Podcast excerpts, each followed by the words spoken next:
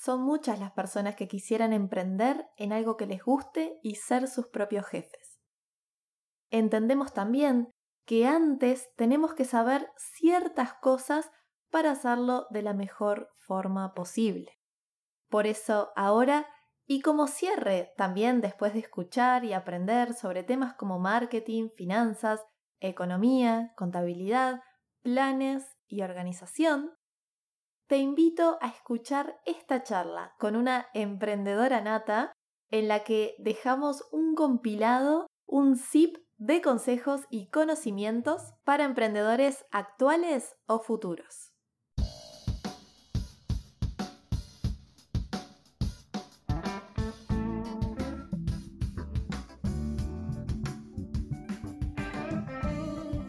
Buenas, espero que estés muy bien ya en el último tirón del año y gracias nuevamente por elegir escuchar este podcast o si, bueno, es la primera vez que lo escuchas, bienvenido, bienvenida a este nuevo episodio. Hoy un episodio más que especial porque es el último formal del año, luego queda el episodio final de despedida y anuncios y hoy, como escuchaste en la intro recién que dije, tengo el placer de estar acompañada por Claudia Martínez. Claudia es eh, contadora y licenciada en Administración de Empresas. Es directora en Mi Profe en Casa, es un emprendimiento de clases particulares a domicilio y en este momento también digitalmente vía Zoom, que son dictadas por jóvenes universitarios y también es docente de la UDE, la Universidad de la Empresa y la Universidad de la República. Claudia fue profe mía en una materia en LAE, en Administración de Empresas, y me acordé de ella, creo que podía ser un fit muy bueno en este episodio, y muy amablemente accedió y hoy está acá con nosotros. Hola Claudia, bienvenida, ¿cómo estás? Hola Lucía, ¿cómo andás? Un placer de estar acá. Muchas este, gracias. bueno, gracias también por, por, por, por invitarme. No, gracias a ti. De nuevo te agradezco la participación, tu tiempo. Ya nos estabas contando fuera del micrófono. A mí me gusta mucho hablar con, mis invitados, con la gente que, dedica este tiempo eh, un poquito antes de los episodios y me estabas contando un montón de cosas que estás haciendo. Así que, de nuevo, gracias por, toda esta dedicación y aportes que nos vas a, dejar a continuación. Bueno, empezando con el tema de hoy y las preguntas, me gustaría desde el principio, a ver que nos cuentes un poco sobre vos y bueno, tu camino como emprendedora. Perfecto. Este, bueno, mi camino como emprendedora es largo ya a esta altura de la vida. Eh, he pasado por, creo que nací emprendedora. Eh, para mí, eh, cuando a veces uno piensa si el emprendedor se hace o nace, bueno, un poquito hay que nacer emprendedor porque esa pasión por, por, por tener empresa creo que fue desde chiquita que siempre la tuve y siempre estuve como pensar, más allá de que uno piensa siempre de grande que quiere ser, bueno, en mi caso yo quería ser maestra, terminé siendo docente, pero también tenía como eso de tener un negocio y, me fui, fui, variando y fui teniendo como distintas experiencias en la vida, pero, pero este, siempre rondaron por ahí. Este, más allá de la carrera y más allá de todo. Ah, tal cual. Súper inquieta. Esos bichitos, tal cual dicen, esos bichitos emprendedores Tal cual, me encanta, me encanta, me siento activa y viva emprendiendo. Eh, creo que es algo que eh, mi objetivo es seguirlo siendo, o sea, si me dicen de jubilarme, no me divierte tanto, me divierte seguir, seguir en esta, obviamente con sus estreses y sus cosas, porque eh, emprender es divino, pero tiene también sus momentos de estrés y, sus cosas que a veces uno diría, pero alguien que, que, que arrancó para las ocho horas debe estar más tranquilo en la casa, salió de trabajo y está tranquilo, pero bueno, eh, ¿qué va a ser? Son esas cosas que uno, esas pasiones. Sí, sí, por eso es tan eh, importante que te guste, siempre decimos eso. Tal cual, tal cual. Este, y bueno, en, mi camino he tenido distintos emprendimientos, emprendimientos más enfocados en empresas, este, como por ejemplo tuve este, una, consultora donde armábamos, se llamaba Plan A, lo que hacía era el, A, lo, básico que tiene que hacer cualquier persona que se ponga una empresa o que quiera pedir un préstamo. Este, les hacíamos en su época los planes de negocios y los planes de marketing. Este, siempre me tiró mucho la parte de marketing también.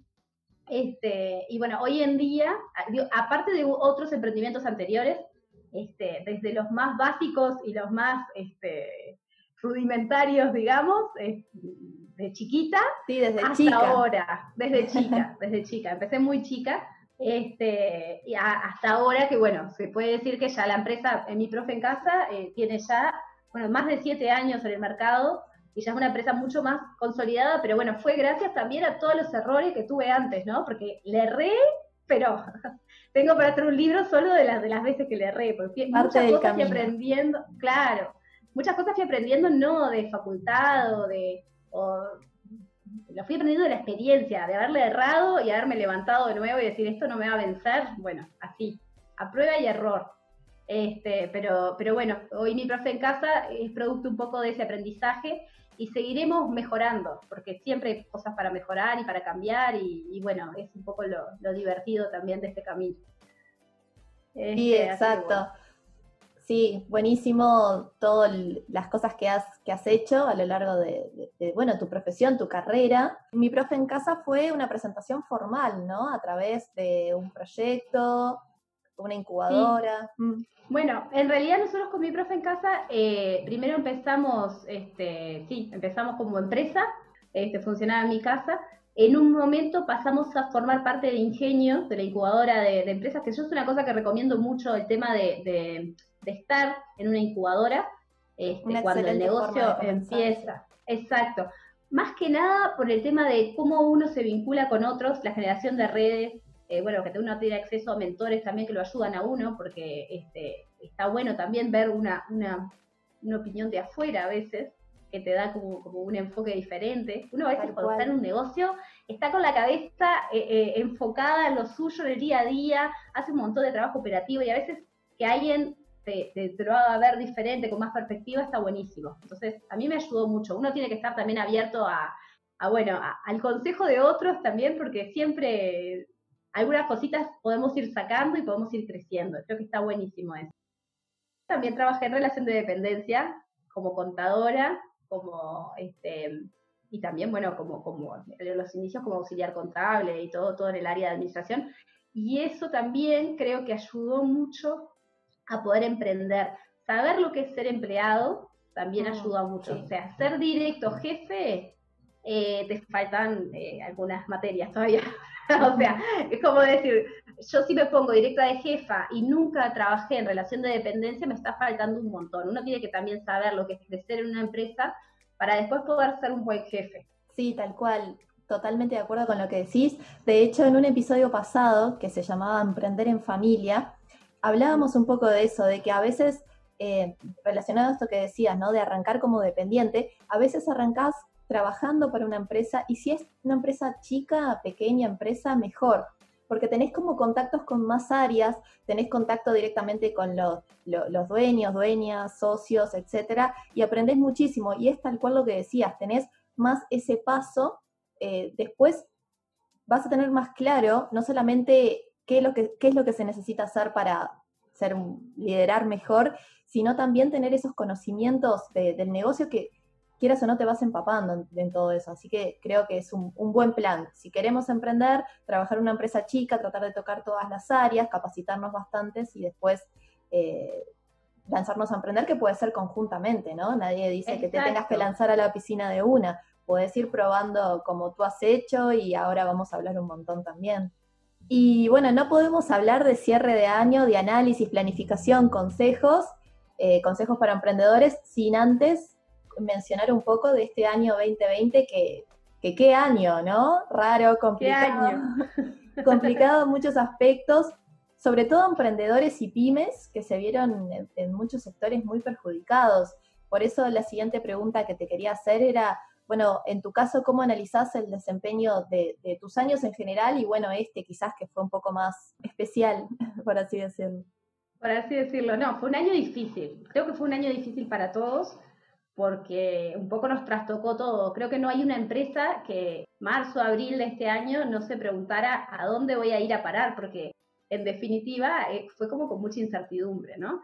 Este, en nuestro caso nos pudimos adaptar bien, por suerte, o sea, creo que fue parte de gestión, pero también fue parte de suerte de que justo estábamos en un rubro, como es la educación, que como ya todo se pasó al online, nosotros pudimos pasar al online sin generar tanto problema en la gente, si bien perdimos clientes, porque nosotros veníamos hasta marzo generando suscripciones este, de alumnos que querían cursar con nosotros con clases presenciales durante todo el año y obviamente cuando llegó el, 13 de marzo, el 15 va, que fue por ahí el, día que nosotros decidimos pasar todo a, online. Sí, sí, una fecha que nos va a quedar grabada. Grabada, y fue como medio decretazo, ¿no? Porque también tuvimos que decir, a partir de ahora todas las clases pasan a ser en online, y bueno, tuvimos algunos clientes que dijeron, no, no, yo quiero presencial. Le dijimos, no, nosotros presencial no vamos a dar, porque fue un tema también de responsabilidad, de no mandar a los profesores a las casas cuando había una pandemia, que aparte en esa época tampoco sabíamos, ah, eh, estábamos todos con esa incertidumbre de, qué era lo que iba a pasar. Y bueno, algunos los perdimos, pero bueno, cada uno se queda tranquilo también de que hizo lo, que le pareció mejor. Y otros eh, siguieron y bueno, y empezamos a cambiar la forma de enseñar, de capacitar un poco este, a, los profes, de ayudarlos en, todo ese pasaje. Si bien nosotros ya veníamos desde el 2013 haciendo capacitación online también, o sea, dábamos clases a través de, Skype en su momento, de Zoom, entonces nos ayudó que ya veníamos con cancha. Pero igual este, hubo que, hacer más énfasis y más ayuda a los profesores para que, bueno, para que todos estuviéramos a la par y pudiéramos transmitir porque eh, la lógica también del online es poder traspasar esa pantalla y que el otro no sienta que, estamos a, distancia, en definitiva. Claro, como mantener la calidad, mantener la calidad de la enseñanza. de la enseñanza. Exacto. Y mismo mucha gente tenía miedo porque, claro, veía que a veces en su instituto de enseñanza, en un liceo, en una facultad, claro, eh, no es lo mismo darle clase a 30 que darle clase uno a uno, ¿no? Entonces este, le tenían miedo al Zoom y bueno, muchas veces tuvimos que propiciar un poco ese pasaje. Bueno, dale, probá el servicio, este, eh, te damos una clase por Zoom, si no te gusta, bueno, lo vemos, pero te va a gustar, o sea, ver un poco, este, tratar de llevarlos un poquito de la mano a que prueben lo que es una clase por Zoom, pero dada con, más emoción, digamos, con, más llegada al alumno, para que lo prueben y lo vean y lo puedan definir después si, quieren seguir o no. Más personalizado. más personalizado. De cualquier manera, fue un año difícil donde eh, bueno, dejamos la oficina que teníamos, cada uno pasó a, trabajar desde su casa, este, igual había que seguir pagando alquiler, ¿no? O sea, no, era que, no era que había que, dejábamos la oficina y ya está, o sea, había un montón de, costos también, de cosas que, ya habíamos invertido que eran para el presencial, entonces, bueno, hubo que readaptarse. Este, o sea, obviamente fue un año estresante, igual más allá de todo lo que digo, o sea, fue un año estresante porque a veces en algunas ocasiones este, las ventas habían bajado, eh, la gente decía, no, mi hijo no aprende en el liceo online, entonces no quiero clases online. Ahora, por ejemplo, más hacia fin de año, hubo que salir a cambiar las estrategias para captar más, más gente, pero bueno, em, realmente no me puedo quejar, pero hubo mucha readaptación, este, y me imagino en otros negocios que fueron este, como más difíciles de pasar, como el nuestro, que fue como más intuitivo, este, la cosa sé, va, me imagino, no, ya lo sé, que estuvo muchísimo más brava y que, y que, cuesta, ¿no? O sea, e, es, costó readaptarse, más que nada cuando uno está más alejado de, todo este tipo de tecnología que te acerca a la gente. Pero creo que en nuestro caso lo pudimos, dentro de todo, ir sorteando bien y, bueno, no es un mal cierre de año considerando lo que fue. estoy bastante contenta para, para lo que fue el año. Adaptándonos, exacto. Y pensando mucho en el futuro, porque creo que los cambios ya vinieron medio que para quedarse. Este, hubieron cambios que a nosotros incluso hasta nos vinieron bien. Genial, sí, sí, yo creo que este año nos ha dejado muchos aprendizajes que, como decíamos, ¿no? Creo fundamental el estar preparados, el, como decíamos, el tener el plan B y financieramente hablando, ¿no? Tener esa, e, ese, ese plan de contingencia y otra cosa que ya mencionamos es la adaptación, ¿no? ¿Cuántos emprendimientos se han tenido que, eh, reconvertir, que diversificar, que aliarse con otros, que digitalizarse? Creo que, esto vino para mostrarnos que todo cambia y que debemos comprender el cambio, aceptarlo y, accionar hacia ello. Exacto. Exacto. Ha sido un cambio, ha sido un año de muchos cambios. Creo que todos tuvimos que readaptarnos y reinventarnos este, pero bueno, eh, nos sirve para crecer, tal cual como vos decías, saber que nada está asegurado, porque ¿quién iba a pensar que iba a venir una pandemia? Esa sería una buena frase para tener en, la pared. decoración, en la pared. decoración, tal cual, tal cual. Eh, Bueno, buenísimo, Clau, gracias. Y, y, bueno, más en la parte numérica, quizás, ¿cómo, cómo realizan el, el análisis de, de, resultados del año? Bueno, en mi caso, yo, bueno, claro, soy contadora, ¿no? A mí, me, a mí justo me, me, tocaste ahí en un área que me encanta, que es la parte financiera. este, pero, pero lo que yo hago es analizar, bueno, normalmente, en realidad lo llevo, no, no, no se crean que es como eh, la, gran cosa complicada. En realidad voy llevando planillitas de, este, bueno, de, las ventas en primer lugar, de, precio por cantidad, digamos, este, cuál era el precio, cuál era la cantidad que vendía, o sea, para llevar todo lo que es este, el histórico de todo lo que fui vendiendo. En mi caso, como es muy safral, hago comparaciones este, de mes contra mes o de zafra contra zafra, porque en nuestro caso nosotros tenemos este, la zafra de fin de año es cuando todo el mundo necesita profe, pero después también están las otras épocas donde hay exámenes, como julio, como entre enero y febrero, bueno, este, hay, hay pequeñas zafritas que uno ya sabe, más o menos ya después de siete años puede predecir eh, más o menos cuánto va a vender y qué crecimiento va a tener en función de algunos factores. Entonces, me gusta evaluar, me gusta hacer comparaciones y hago los cierres de año. Por ejemplo, ya este, ahora es lo que estoy haciendo, que es el cierre del año 2020 analizando mes a mes, analizando el año, el crecimiento, y miro algunos indicadores. Yo me voy armando indicadores que me sirvan a mí, ¿no? O sea, cada empresa tiene indicadores que, le van sirviendo. En mi caso, por ejemplo, yo analizo mucho, que esto ya no es financiero, pero bueno, este, es como para tener el paneo completo. Por ejemplo, el tema de cuántos profesores nosotros este, contratamos, eh, y, los profes que se van, o sea, el tema de la rotación de personal, que es fundamental en nuestro caso, porque se invierte mucho dinero en lo que es capacitación eh, o sea, selección del docente, capacitación, todo, hay un montón de cosas ahí que, bueno, te sirve que después el profe, en mi caso, se mantenga. Este, después cada empresa verá qué cosas o qué ratios le sirven para medir, para saber si le está yendo bien o no. En nuestro caso miramos mucho también el tema de eh, cuántos clientes, a cuántos clientes llegamos y cuántos clientes efectivamente captamos. Esa conversión, digamos, de gente que, que se queda con nosotros y después cuánto es el promedio que compra cada cliente en promedio, cuánto dinero compra una vez que lo captamos. Eso nos sirve mucho para evaluar también el tema de la publicidad y si estamos mejor, si optimizamos más. Entonces, yo lo que hago es un cuadrito en Excel, genero indicadores que, me, que ya les digo, cada empresa le va a interesar indicadores diferentes, pero indicadores este, de la parte de recursos humanos, de la parte de marketing, de la parte financiera, que me interesen uno de los indicadores más importantes, por supuesto, es la rentabilidad, cuánto le saco a, mi producto, si estoy bien o si al revés, eh, estoy perdiendo con cada producto que vendo, o sea, tengo que ver bien esa rentabilidad bruta, digamos, cuánto le saco de margen, este, si lo vendo a 100 pero me costó 80, bueno, le estoy sacando un 20%, bueno, esa rentabilidad y también la rentabilidad neta, después que pago todos los gastos y todo, bueno, ¿cuánto le saco de rentabilidad neta? Entonces, todo eso son un montón de indicadores que evalúo, ¿sí? Los voy evaluando, en realidad mi idea siempre fue evaluarlos mes a mes, pero termino evaluándolos una vez al año, eh, siendo sincera, porque en el mes a mes lo que hago son los cierres y comparación directa de una cosa con la otra y algún indicador puntual, pero todo el paneo lo hago a fin de año.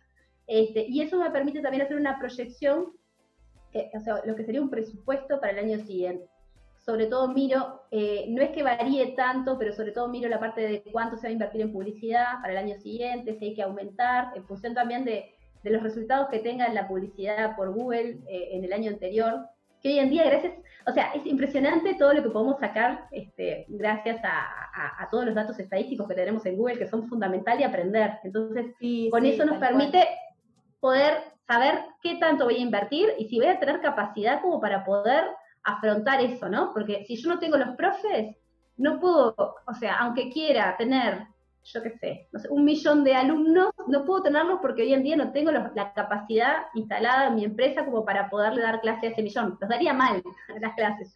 Haríamos cualquier cosa porque estaríamos todos, no, no, podríamos este, lograrlo. Entonces, eh, poder hacer un estudio de qué tanta gente necesito como cliente y bueno, y poder planificar eso, o sea, cuánto invertir para obtener este, tantos clientes. Eso se puede sacar y es maravilloso. Para mí eso es maravilloso.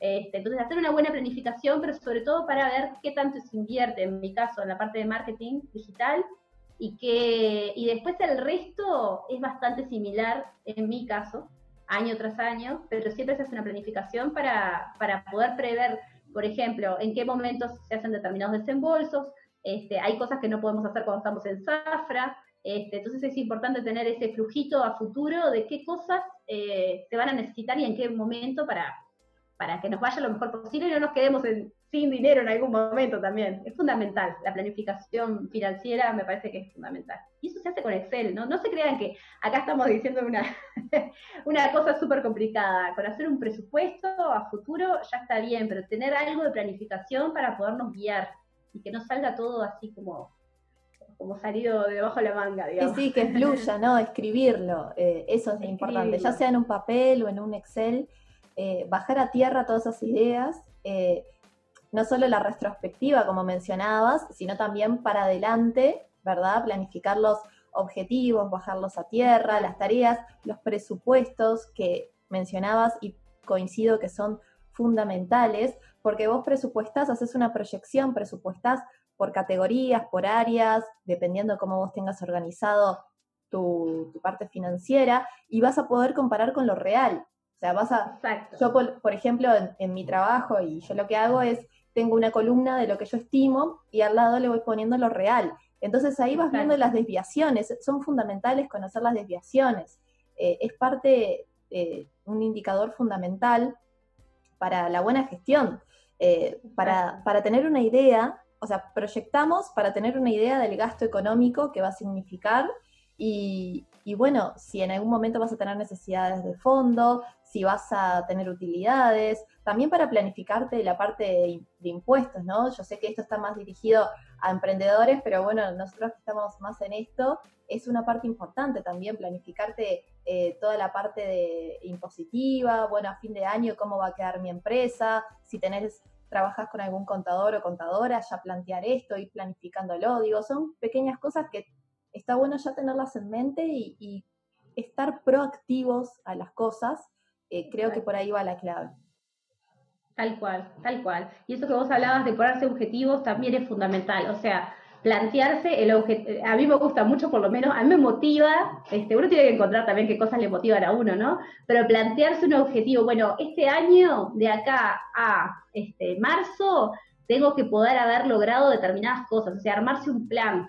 Aparte del presupuesto, que obviamente voy a presupuestar todo eso que planeo hacer, pero de antemano generar qué objetivos tengo, cuáles van a ser las metas intermedias, a dónde voy a llegar, porque me sirve de motivador. Y Después tratar de cumplirlo y tal vez hasta les diré, eh, eh, darse un premio por haberlo cumplido, para que el cerebro también sienta que, bueno, que eso, que se logró, que, que, si yo lo logro, si yo llego a eso, bueno, me gané esto otro. A mí una cosa que me motiva mucho es pensar todos los días, bueno, ¿qué cosas estoy haciendo hoy para cumplir con esos objetivos? Porque a veces pasan los días y uno no está tan motivado. Entonces es importante la automotivación y llegar cada día y decir, bueno, ¿qué voy a hacer hoy? A más allá del objetivo planeado a, más largo plazo, bueno, hoy qué cositas, qué pasitos voy a hacer para llegar a ese objetivo, para que en marzo pueda tener esto terminado. Y, bueno, organizarse bien esos tiempos para, poder llegar y cumplir, que cuando llegue fin de año decir, este año fue muy productivo. Y no, bueno, este año fue uno más, porque así es como se avanza. Sí, sí, exacto. Eh, va por ahí, tal cual lo hemos dicho, y, y bueno, ahora lo estamos reforzando y, bueno, es como el, no, hay, más secreto que ese, creo yo, de la buena planificación, nos movemos por metas, los seres humanos nos movemos por objetivos, no, nos motiva, es como nuestro camino y es la forma de saber si, como decía Claudia, es la forma de saber si avanzamos o no, cómo vas a ver si cómo vas a saber si mejoraste respecto a un año anterior si no tenés el cómo compararte. Entonces los objetivos vas eh, cada vez haciéndote más desafiantes, para, realmente ir creciendo. Así que buenísimo esos, esos aportes. Y, bueno, como siguiente pregunta, luego de, que, bueno, que vos ya comenzaste y encaminaste tu negocio, ¿qué puntos te parecen que son claves para alguien que quiere emprender de cero? Sé que esta pregunta puede llevarnos horas y, ya que nos gusta hablar, yo ya tengo la fama, pero ya que nos gusta hablar... A ver, eh, competimos bien. algún punteo o un top de, pasos, eh, vos ya esto lo tenés bastante aceitado, todo este tema, porque trabajaste con emprendedores y estás preparando cosas también, así que dale nomás, escuchamos. Espectacular. Bueno, yo, una de las cosas que para mí son importantes, una, una cosa fundamental, vamos a ponernos en un negocio en el cual podamos ayudar al otro digamos, este, centrarse en ayudar y no simplemente en vender por vender, en decir, ah, conseguí una cosa que me va a dar un montón de dinero, no tengo ni idea del mercado, no tengo ni idea de nada, pero, pero le voy a sacar rentabilidad. Eh, digamos, a mi criterio, este, poder tener un negocio donde uno pueda ayudar a otro, más allá de vender, después se vende solo, vender se vende solo, pero uno tiene que poder transmitir hacia el otro eh, toda esa, esa ayuda, o sea, uno tiene que saber que con esto que está haciendo puede ayudarlo, este, no sé si me estoy explicando, más allá de lo que uno pueda este, cobrar. La parte de la plata va viniendo sola, les puedo asegurar. Sí, sí, este, yo creo que claro, lograr... un negocio soluciona un problema. Entonces es, Exacto. es la ayuda que estás mencionando, me parece fundamental. Exacto, entonces ya desde cuando empezamos de cero, pensar en eso, en, qué es lo que yo estoy haciendo para ayudar al otro.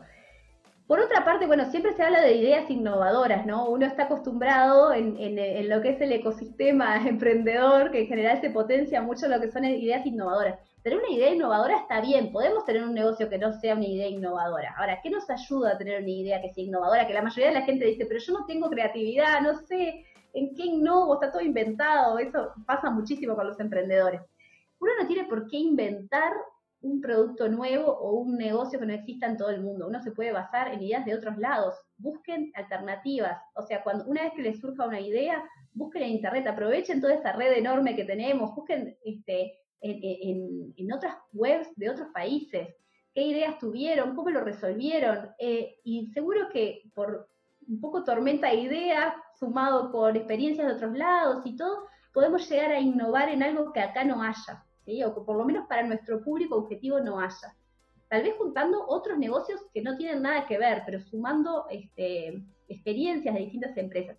Incluso la innovación no tiene por qué ser en producto o en servicio, puede ser en proceso. Uno puede dar este, un servicio al cliente innovador, puede dar, o sea, tenemos, tenemos muchas alternativas en las cuales podemos innovar. No simplemente tiene que ser que la innovación se da en el servicio o en el producto. Entonces, me parece que es importante ser innovador. No pasa nada si uno no es innovador, pero en realidad genera un diferencial. Toda cosa diferente genera un diferencial. Y siempre que tengamos un diferencial va a estar buenísimo porque vamos a, ofrecerle al mercado algo nuevo y le vamos a llamar la atención. Como todo lo que llama la atención, que siempre la gente lo, lo compra más porque por lo menos le presta atención y dice, ah, mira, ¿y esto, esto que hace Claudia qué es, por ejemplo? ¿Esto que hace Lucía qué es? Ah, bueno, ¿es diferente? Bueno, me llama la atención, me quedó en la memoria, que me parece que puede estar bueno, este, ya si lo vamos a empezar de cero. Y después, la otra cosa que para mí es fundamental, que yo no lo he hecho en muchas oportunidades, es pensar de cero, ya que tenemos la oportunidad de crear desde cero, crear ya una idea que pueda ser escalable. O sea, que uno con el mismo costo fijo, que tal vez no tenga tantos costos fijos y que con el mismo costo fijo después se pueda, pueda crecer, o sea, podamos sumar más gente y no requiera de muchos costos adicionales. Entonces, este, ¿qué pasa? En muchas ocasiones yo he tenido empresas que si uno quiere crecer necesita más costos fijos, entonces al final no termina de ganar nunca. Muchas empresas digitales pasa eso de que a veces con una inversión en el momento cero, después arrancan a tener más gente y no necesitan mucho más inversión en costos fijos. Entonces, siempre que puedan ir a, a una idea, que se saquen de arriba costos fijos, que no necesiten tanto y que puedan crecer con una misma inversión, tanto mejor. Piensen en global. Hoy en día tenemos la suerte de podernos comer el mundo. O sea, tenemos todo el acceso a cualquier país. Es mucho más fácil que antes. Entonces, si lo vamos a pensar de cero, está buenísimo, ya, que tenemos todas las alternativas de creación, piensen en algo que les guste, pero que también tenga potencial de escalabilidad, que tenga algo innovador y que, bueno, y que, y que ustedes sientan que pueden ayudar al otro, que sea algo que les nazca, de, suena medio cursi lo que voy a decir, pero que les nazca del corazón, que puedan ayudar al otro genuinamente, porque eso les va a asegurar el éxito. Este, e, e, es eso, es ayudar, emprender es ayudar más allá de después todo lo que viene. la, plata viene gracias a que ustedes pudieron ayudar y poder dar un buen servicio y eso no se puede fingir. Si no nos gusta, no lo podemos fingir. Este, eso me parece que son como los puntos, más allá de segmentar la parte financiera y todas las cosas que son fundamentales. Por ejemplo, saber bien ni hablar este, la parte financiera y poder proyectar de antemano si nos va a ir bien o mal, porque cuántas empresas yo he visto que se han fundido porque no proyectaron bien los números de antemano y piensan que les va a ir bien y al final invierten un montón de dinero y se terminan fundiendo los pocos meses. Pero este, eso y conocer el mercado también es la otra cosa importante. Pero esos puntos que dije primero me parece que para empezar a pensar la idea son fundamentales porque tenemos todas las alternativas. Ahí no, no, voy a seguir. Mira que sigo. Quedó bárbaro, me encantó. Me encantaron los, los puntos. También coincido mucho. Y, y, bueno, creo que también una de las herramientas, que también lo hablábamos un poco fuera de micrófono y tú también lo, lo, lo hablas bastante en, en, otros lugares, es eh, un, una herramienta que nos ayuda con esto de emprender desde cero, es el modelo Lean Canvas, que resume también, te va haciendo un recorrido por todos los aspectos. Eh, entonces, y, y, vas pasando por todos los elementos, como por ejemplo definir el problema, que era lo que mencionabas anteriormente, eh, construir esa solución, tener, y me parece fundamental algo que dijiste, que dijiste, lo voy a agarrar para reafirmarlo, de tener esto que, se, que está en boca de todos hoy, que es el producto mínimo viable, que es la prueba mínima, que es validar la idea, más que nada, y en realidad Exacto. se basa, claro, en no endeudarse antes de testear algo. Ahora tenemos, si tenemos un montón de herramientas digitales, puedes hacer una landing page con un formulario de contacto, puedes hacer encuestas, encuestas presenciales, encuestas por mail, a través de un Google Form, encuestas por redes sociales eh, o directamente de tu base de datos. Digo, tenemos un montón de herramientas antes de, de endeudarnos. Entonces, tengamos, testeemos las cosas, aunque no estemos meses testeando, sí es importante dedicarle un tiempo, lanzar y corregirlo. Creo que ahí también están, para, para antes, alguien que, que, quiere arrancar desde cero, hay, hay unos puntos fundamentales claves y después todo lo que decía Claudia de fundamental, de que te guste, del ayudar, del no perder el propósito de, tu negocio y tuyo, personal. Exacto, no, y ni hablar. El tema del modelo de negocio, la validación del modelo de negocio, como vos decías, es fundamental porque tenemos que poder definir un modelo de negocio que, o sea, para la misma idea de negocio podemos tener distintos modelos, ¿no? O sea, puedo que generar, puedo querer vender artículos eh, de consumo, por ejemplo, y puedo tener un modelo de negocio que sea un almacén, un supermercado o venta por internet. O sea, puedo tener distintas alternativas este, y tengo que ver y analizar cuál es la que más me va a servir a mí. Y eso es vital hacerlo del momento cero. Pero como decía Lucía, poderlo validar. Hoy en día tenemos todo. es, es, genial poder emprender en esta época, porque podemos, este, tal cual, generar una landing page, ver si ese producto tiene compradores antes de, de empezar a invertir en eso. Es genial. O sea, sí. podemos generar cualquier tipo de producto antes de efectivamente tenerlo y ver si tenemos la gente que nos va a comprar mejor imposible, eso no se lograba antes. Este, sí, ideal. tal cual. Tenemos, claro, en esta época, en estos momentos, tenemos esas facilidades, tenemos otros desafíos, quizás hay un poco más de competencia y hay mucha información, tenemos que saber cómo, cómo entrarle a las personas, cómo venderlo, pero las herramientas están, hay que saber usarlas y, y bueno, aplicarlas correctamente. Eh, Bien, Clau. Entonces, ya mencionamos eh, de emprender desde cero. Y ahora, para alguien que tiene un emprendimiento en marcha, ¿qué le dirías para ayudarlo a que mejore? Bueno, a ver, varias cosas, varias cosas. En primer lugar, un poco lo que hablábamos recién del tema de este, analizar, bueno, analizar la parte de ventas. El éxito del negocio en gran parte eh, radica también en la forma de vender. Un emprendedor tiene que aprender a vender.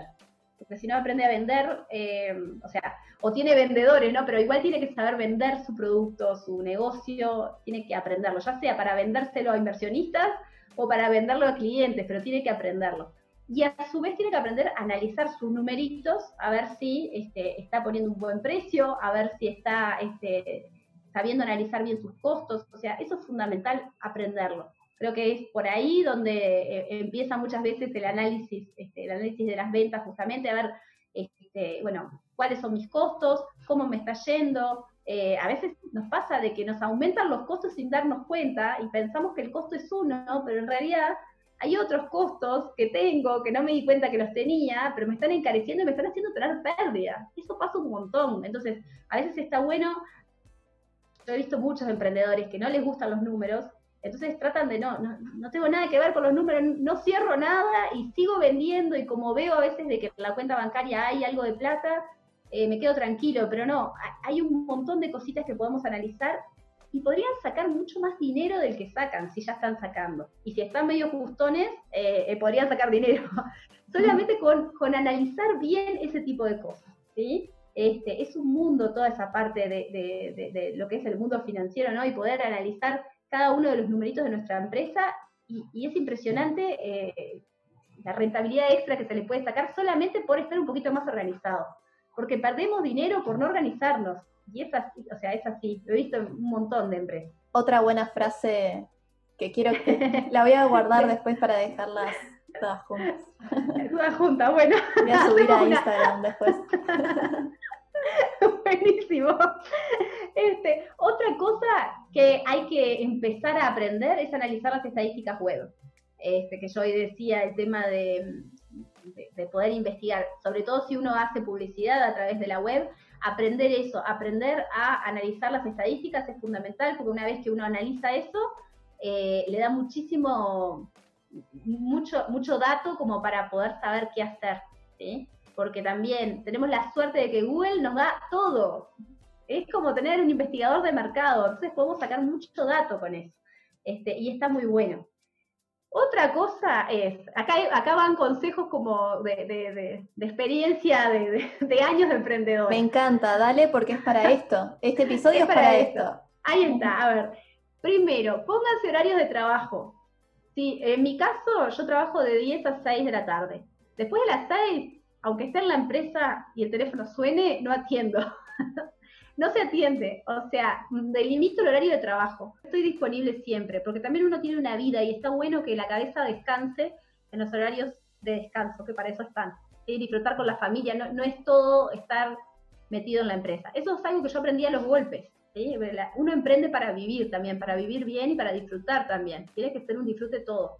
Entonces eso es importante. Sí, es que eso es clave. Conocer el por qué lo hiciste primero, porque si lo hiciste para tener más libertad, porque de dependiente no estabas eh, del todo contento o contenta por la razón que sea, no tenemos que perder de foco eso, que, que lo haces para, ¿por qué, ¿por qué arrancaste a emprender? Para tener más libertad eh, financiera, eh, de horarios, a veces nos, como decimos, nos absorbe, pero no, no descuidarlo y, y al fin y al cabo el trabajo es también un medio para desarrollarnos como personas y no solamente profesionalmente, sino también personalmente. Entonces tenemos otras cosas, tal cual. Este, después te digo, otra, otra cosa, bueno, el tema de la mejora continua, poder eh, cada tanto hacer un parate y ver si determinada cosa, si nos planteamos un objetivo, por ejemplo, yo como decía hoy, de acá a marzo quiero lograr esto. Bueno, llega marzo, y mirar qué cosas hice bien, qué cosas hice mal, en qué puedo mejorar. Eso es fundamental. O sea, que no queden los proyectos como proyectos hechos y nada más. Ah, lo, hice, pero bueno, en realidad no, no fue hasta marzo, lo hice en junio al final y nada más y seguimos avanzando. Que haya un análisis del por qué y aprender de eso y qué cosas puedo sacar para, para la próxima vez. Eso me parece que es fundamental también para, para que nos vaya bien. Otra cosa es no ser los empleados más caros del mundo, porque a veces uno, ¿qué hace? Es el emprendedor, pero es el que atiende el teléfono, es el que hace cositas que, las podría hacer cualquiera, porque le parece que uno eh, las puede hacer mejor que nadie, yo qué sé, esas cosas que, a veces uno le pasan por la cabeza. Uno empieza con toda la ilusión, contrata gente y en lugar de mandar las cosas más operativas a la gente que contrató, las termina haciendo uno. Entonces, el emprendedor está para pensar estratégicamente y que el resto de la gente que contraté haga las otras tareas que, tal vez son más sencillas y que son repetitivas. Más allá de que todo lo que sea repetitivo, y acá meto otra, lo podamos sistematizar. porque también eso, todo lo que es repetitivo de todos los días, si ah, tengo un mail que le mando a los clientes todos los días, sistematicen ese mail y le mandan copiar y pegar, lo mismo a todos, o sea, sistematicen los procesos y que las, y quédense ustedes con las cosas que sean realmente de pensar estratégicamente, o sea, pensar de acá a unos años hacia dónde quiero ir y qué cosas hay que hacer. Ustedes son los que llevan el equipo adelante, los que lideran, no se, no se metan en trabajo operativo, porque no tiene sentido, pierden tiempo en realidad y, y, no hacen crecer la empresa, van a mantener la empresa siempre en el mismo lugar. Si a veces es mejor pagarle a alguien este, alguno puede decir, pero yo no, lo que pasa es que no tengo plata para pagarle a alguien. Yo les puedo asegurar que le pagan a alguien unas pocas horas para que le saque de arriba ese operativo que le hacen todos los días y que siempre están en esa, y les va a quedar mucho más tiempo para pensar estratégicamente y van a crecer mucho más. Es una buena inversión. Alguien que, trabaje, obviamente, ¿no? Pero, este, pero es fundamental. Eh, eh, mientras más se pueda este, sistematizar todo, tanto mejor. Y el día de mañana, si por ejemplo logran abrir una sucursal o logran este, expandirse hacia, otro país, ya lo estamos pensando grande porque les va a ir bien, ya tienen todos los procesos sistematizados, que son fundamentales. No saben la cantidad de tiempo que yo me ahorré desde que empezamos a sistematizar cosas. Y eso fue por consejo de un mentor, porque yo al principio no lo veía tan importante, porque me parecía que no iba a perder tanto tiempo haciéndolo de nuevo. Y realmente eh, hoy en día la empresa es otra gracias a sistematizar. Entonces, eso es otra. Y bueno, y estudien sus números. Ahí ya salió la contadora. Fundamental saber este, estudiar el flujo de fondos de la empresa, bueno, la parte contable, pero aunque sea tener un flujito de fondos, que sepan, este, eh, bueno, que eh, a priori o a posteriori, ¿no? Ya con los números sobre la mesa, saber en qué se gastó, en qué, ingresos tuvieron, y bueno, poderlo evaluar y poder saber este, qué rentabilidad tuvieron, eso como mínimo. Este, si llevan contabilidad, tanto mejor, pero no todas las empresas yo sé que llevan la parte contable, es lo ideal llevar la parte contable porque, bueno, este, eh, te da muchísimo más información, este, pero por lo pronto algo básico que les muestre la plata que entró y la plata que salió, que puedan analizar la rentabilidad que tuvieron, este, es fundamental porque si no estamos a ciegas, emprendiendo a ciegas y es la forma más fácil de perder plata. A veces uno se mata por captar un cliente y pierde dinero porque no está llevando bien sus numeritos y, se va yendo la plata. Puedo asegurar, ¿eh? Sí, sí, que, que tanto cuesta conseguir y a veces se nos va tan fácil por eso, por no dedicarle tiempo, que ahí sí vale la pena. Son cosas y, es más fácil de lo que parece no es tan difícil. Uno le tiene miedo a veces a los números porque siente que, es como una cosa muy técnica. Eh, es, no es difícil, es algo lindo y aparte tiene que ver con, el dinero que uno va a ganar. Te puso el emprendimiento, bueno, ahora que rinda, ¿no? Este, y, es bastante sencillo de hacer, o sea, no, hay que asustarse tampoco. Buenísimo, me encantó. Em, bueno, algo que podríamos un poco resumir en, en bueno, analizar analizar eh, cómo está tu empresa, analizar desde el punto de dónde estamos parados, como todo, ¿no? Antes de hacer, eh, tomar medidas, hay que hacer un diagnóstico para encontrar la mejor solución. En base a ese diagnóstico, ver qué, como mencionaba Clau, qué puntos podemos mejorar. Ya ella habló eh, bastante y en profundidad sobre eso coincido también 100% sobre todas las cosas, sobre esos puntos la mejora continua es una clave fundamental, eh, ya que es, es, eh, es, también un poco también como dicen, ¿no? Que si tenés una buena idea, es muy probable que al poco tiempo te copien. Entonces, tenemos que innovar siempre, tenemos que revisar las áreas de venta, los productos, los servicios, la parte de organización, la parte de gestión, la parte del talento de las personas que nos acompañan, que están con nosotros, el equipo, eh, es no menor eh, y bueno, y entender los números como, como mencionaba. Y, bueno, ya terminando, Clau, ¿qué consejos les dejarías a los y las emprendedoras que, capaz que mejor así, qué tip, qué consejo te hubiera encantado saber antes de emprender?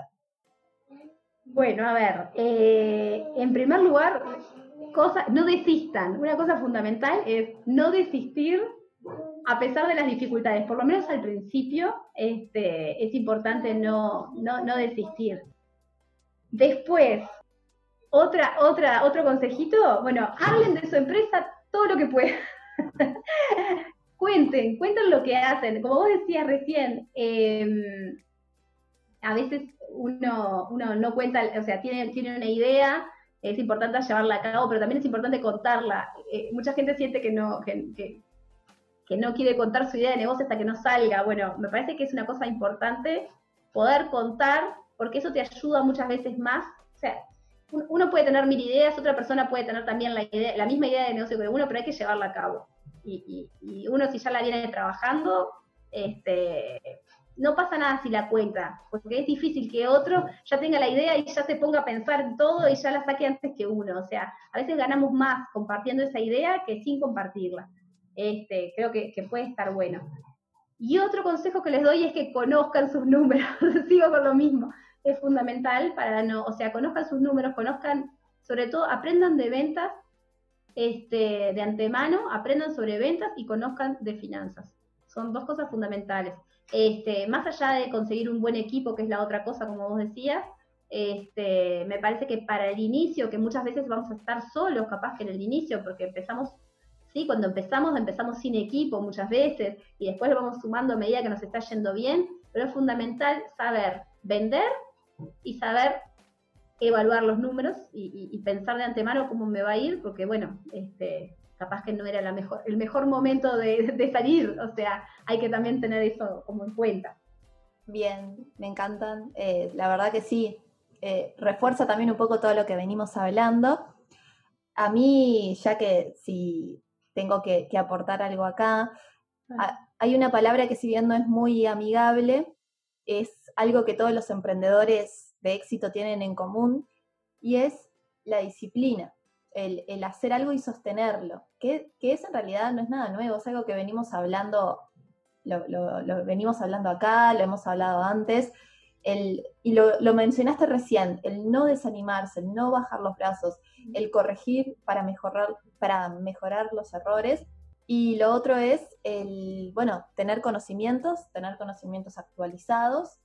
Eh, yo creo que todo se basa en cómo llegas a tus clientes y siempre hay nuevas tendencias para conocer y aplicar de la mejor forma. Entonces, parte de vender mejor, eh, además de saber comunicar, que también es otra de las cosas que hablamos, que todo buen emprendedor, emprendedora tiene que saber hablar bien, comunicarse bien, creer en su idea y así contarlo, como decíamos, contar la historia tener los conocimientos actualizados, la capacitación, como de los tips, viste, que vamos dejando de, de oro, la capacitación constante y em, otra cosa que, bueno, también yo estoy incursionando un poco más y, también recomiendo siempre es el enfocarse, ¿no? El focalizarse en una cosa y seguir con la otra. Lo hablamos, eh, yo lo hablaba un poco en este podcast, en el, episodio de gestión del tiempo, otra habilidad clave. clave Tal cual. Súper clave, porque en realidad si no sentimos que no hacemos nada, no se nos pasa el día y no hacemos nada, y es fundamental para avanzar.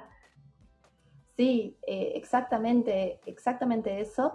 Y, bueno, porque en realidad no sirve hacer un montón de cosas a la vez, sino que hay que enfocarse en una tarea, completarla y seguir. Lo mismo con los productos y servicios. Nos enfocamos en un producto, en un servicio, le damos nuestra atención, lo mejoramos y luego si es rentable y hay capacidad hacemos otros. También lo que decías de automatizar es fundamental porque no podemos hacer todo y si hacemos todo eh, no lo vamos a hacer del todo bien. Tenemos que hacer lo que somos buenos haciendo para que el negocio crezca. Así que si no nos vamos a mantener en esa siempre. Si queremos crecer, queremos dar un paso más, ya tenemos que pensar con esa mentalidad. Tenemos que cambiar. todo va también en la mente y eso es importante. Tal cual, tal cual. Espectacular. Y ahora, eh, ¿qué te parece como a la inversa, no? Que no hay que hacer en este camino. Creo que lo hablábamos un poquito fuera de micrófono, pero es como para darle. Perfecto. Bueno, no, en realidad, este, ¿qué no hay que hacer? Bueno, una de las cosas que no hay que hacer, que recomiendo también desde la experiencia, es no poner todo el dinero eh, de la familia y de la empresa en la misma bolsa. Uno lo que tiene que hacer es ponerse un sueldo, tratar de predecir, bueno, algún sueldo más o menos fijo que se pueda poner y pueda retirar todos los meses, y este, de última después se va aumentando, pero bueno, empezamos por lo menos por una base de sueldo que podamos retirar y que sabemos que es nuestro sueldo por nuestro trabajo. Bueno, este, y después un poco lo que ya he hablado, ¿no? El tema de, no hacer, bueno, de poder delegar, de no hacer todo uno, de tratar de delegar todas esas cositas más operativas, este, y dedicarse sobre todo a la parte de gestión. Eso me parece que es como, si, si tengo que poner como ejemplos de cosas que no hay que hacer, me quedaría con esas dos. Aprender a delegar, o sea, no, no acaparar todo uno, que a veces yo me he llevado sorpresas, que a veces cuando delego más las cosas terminan haciéndose mejor, y yo pensaba que no, he aprendido a los golpes eso. Creo que, que, está bueno aprender a delegar y aprender a, separar lo que es de la empresa y lo de que es de, del hogar. Serían como los dos puntos que me parecen dentro de los más importantes a, de lecciones aprendidas por mí en primera persona. Buenísimo, sí, sí. Y elegir bien los socios, ¿no? Y socios. Eso bueno, es fundamental. Y, que te guste lo que haces. Ahí ya. que te guste lo que haces. Cerramos. Exacto. Pero sí, como consejo ahí, este, otra cosa que no hay que hacer, que lo he visto muchísimo en consultoría de emprendedores, es cuando uno tiene un socio, dejar todo bien clarito en un contrato, de hacer un contrato de sociedad y ver bien qué cosas, este, en caso, porque uno e, es como en una pareja, ¿no? Es todo amor y paz, al principio es todo divino. Pero ¿qué pasa? La sociedad después empieza a dar dinero o al revés, a dar pérdidas y se empiezan a, ver los problemas. Entonces, si hay una separación entre los socios, tiene que estar bien claro de antemano, bueno, ¿qué es lo que pasa ahí? cómo se van a dividir la empresa, porque capaz que alguno sigue con la empresa y el otro se va, ¿cómo va a ser eso? Este, ¿Qué participación tiene cada uno? Eh, o sea, ¿los dos aportaron lo mismo o aportan diferente? Que todo quede por escrito, porque a veces se sucede muchísimo que dos amigos se juntan, generan un emprendimiento, lo hablaron todo, dijeron, sí, vamos 50 y 50, después uno este, pero nunca, nunca llevaron nada por escrito, y uno dice, no, no, pero yo hice el software, por ejemplo, que vale mucho más, o yo hice tal cosa que y cambian las proporciones y cambian las cosas y arma el tal lío. Entonces, dejen todo anotado por escrito, generen, piensen bien todas las alternativas, puede pasar hasta que, o sea, tantas cosas, puede pasar hasta que fallezca un socio, o sea, hasta cosas así que uno nunca pensaría, pero ¿qué pasa en esos casos? Eh, ¿cómo hacemos con la otra parte de la participación? O sea, todo, todo tiene que quedar anotado, ¿sí? Este, porque he visto tantos casos de emprendedores que al final se termina quedando todo mal este, por no haber escrito bien cómo eran las condiciones del trato. Este, eso me parece fundamental y es otra de las cosas que no hay que hacer. no hay que hacer dejar todo hablado y no firmar contratos. Muy bueno, sí, tal cual. Y mm, bueno, por último, ya esta sí es la final. ¿Alguna anécdota o curiosidad que te haya pasado o, bueno, que te parezca bueno de contar ahora? Eh, bueno, anécdotas tengo un montón, porque con tantos años emprendiendo, eh, tengo para, para, un librito de anécdotas, de cosas, sobre todo que cosas que hice mal. Pero bueno, eh, les voy a contar una anécdota de, yo tuve una empresa que, que, era una revista de, tuve una empresa, no llegué ni a tenerla la empresa, o sea, no llego a estar ni inscrita en DGI ni nada. Era una idea de negocio que eh, me entusiasmé un montón en una revista de distribución gratuita donde este, yo lo que cobraba era por las publicidades.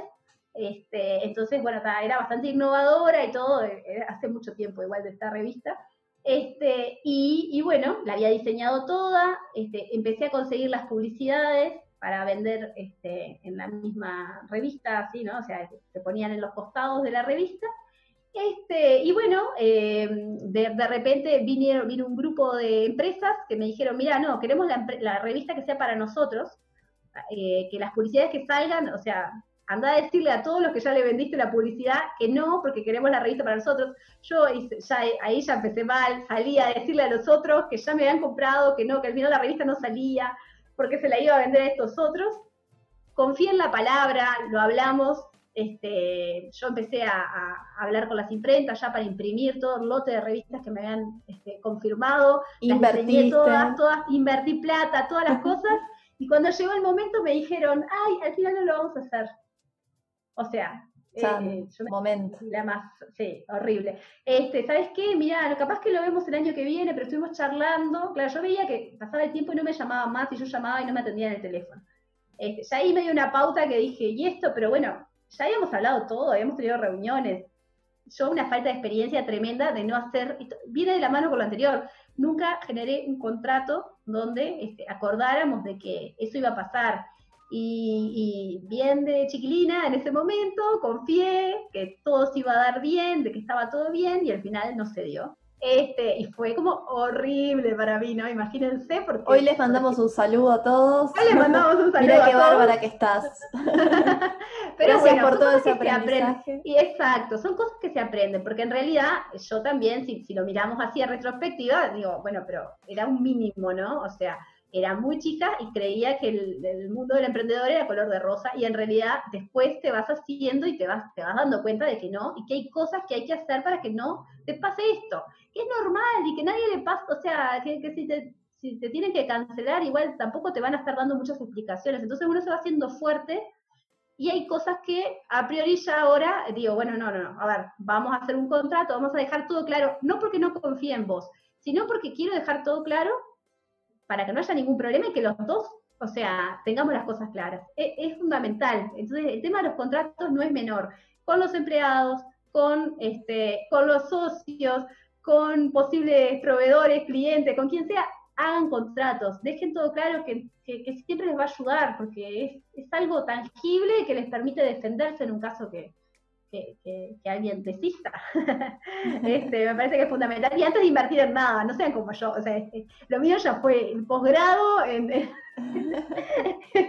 muy, muy. No, no. Fue, fue como demasiado. Me pero vino otro muy lado, bien. Vino muy bien el caso de hoy. Gracias. para que aprendan todo lo que no hay que hacer. Les puedo hacer un libro de todo, pero he aprendido sobre la marcha. No, sería mal, no sería una mala idea.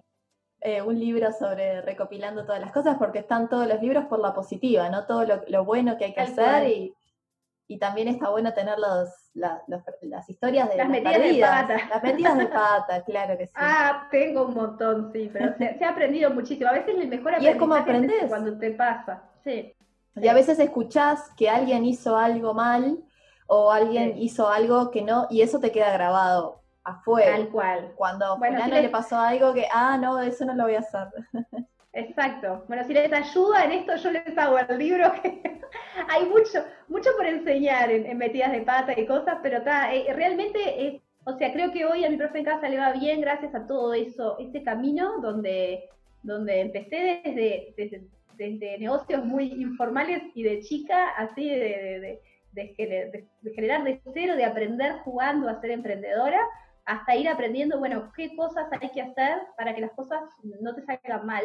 Este, igual todo ese tiempo disfrutando a full ser emprendedora, porque creo que es uno de los caminos, en mi caso, y estoy segura que para la gente que está escuchando del otro lado también, es uno de, los caminos más lindos que te permiten mayores libertades, más allá de las cosas feas. Yo cada vez que me pasa algo feo lo tomo como aprendizaje, o sea, justamente ese concepto de, de, mejora continua, de, de Kaizen, este, de saber eh, en qué mejorar y, bueno, le erré, metí la pata, no pasa nada, no, tampoco me voy a castigar mil años por eso que hice mal.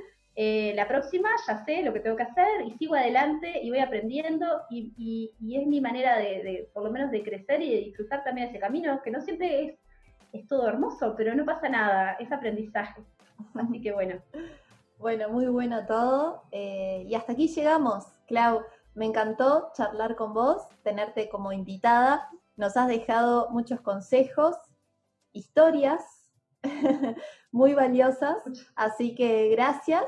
Eh, bueno, algo que quieras decir para despedirte, algún lugar que quieras compartir. Bueno, no, en realidad este, invitarlos, este, yo estoy, ahora estoy lanzando, este, pasé también la modalidad eh, mentorías a emprendedores, la, la pasé un poco al online, este, estoy armando cursos este, en cuanto a de, potenciación de emprendedores. Este, de hecho, em, paralelamente con mi profe en casa, de una empresa que se llama Potenciando Emprendedores, este, donde bueno, se, se ayuda también este, por medio de cursos, de cursos online a emprendedores. En este camino que es emprender en las distintas áreas, para que vayan potenciando como las distintas áreas. Este, les cuento igual que dentro de muy poquito, que estamos tratando de sacarlo para antes de fin de año, vamos a hacer un webinario gratuito este, para justamente para todos esos emprendedores que están empezando o que quieren lanzar su negocio, bueno, ver cuáles son las claves que tienen que saber sí o sí antes de emprender, en modelo checklist, digamos, qué cosas tengo que saber para empezar y lanzarme y bueno, y por lo menos no les digo que les va a ir eh, que tienen el éxito asegurado porque depende también de otras cosas que después irán viendo en el, paso a paso. Pero sí de poder sacar un negocio que a priori ya este, lo, veamos con mayor potencial. ¿Qué cosas son las que hay que ver? Bueno, ese, ese webinario es gratuito. Este, yo les voy a dejar este, después a Lucía el, link para ingresar porque si bien lo vamos a hacer ahora antes de fin de año, también va a quedar grabado, así que este, el que quiera verlo este, es bienvenido. Este, Tenías un canal de YouTube, ¿verdad? Potenciando Emprendedores. Potenciando Emprendedores. Quizás que pueden buscarte por ahí y bueno, después se suscriben y ya quedan avisados para cuando quede subido. Exacto. Y lo mismo, bueno, por cualquier cosa, este, cualquier consejito ahí mismo también voy subiendo este, consejos hacia los emprendedores, cosas que le puedan venir bien este, y que se pueda ayudar. Este, así que bueno, estamos con eso del webinar. También tengo este, una masterclass este, que ayuda a, aprender a hacer la parte financiera, los flujos de fondos, a ver si el negocio es rentable y todo. Pero en principio, si se quieren meter en el mundo un poco más de emprendedor y lanzar una idea, les recomiendo que eh, si tienen ganas, se unan al webinar este, eh, y bueno, ir viendo un poquito cada una de las cosas que me parece que son fundamentales para, para lanzarse a esta aventura. Genial, bueno, me encanta, voy a dejar después eh, esos links, esas cosas en las notas del programa para, bueno, si hay personas interesadas, eh, estén atentas a ese estreno y, bueno, vayan complementando en todo este camino que es emprender y cuanta más información, eh, mejor y más si es de la experiencia personal. Así que genial. Bueno, muchas gracias, Clau, nuevamente. Por favor. por participar. Y bueno, nos escuchamos en el próximo episodio, el lunes que viene, que ya será el de cierre con anuncios y un toque especial. Así que nos escuchamos. Chao, chao. Soy Lucia Grosso y encuentran el podcast en el sitio web administracionzip.com. En Instagram estamos como arroba adminpodcast y en Twitter como arroba adcipodcast. Administración.zip es un podcast original y autogestionado hecho para que aprendas y mejores en minutos la gestión empresarial. Espero escucharte pronto. Chao, chao.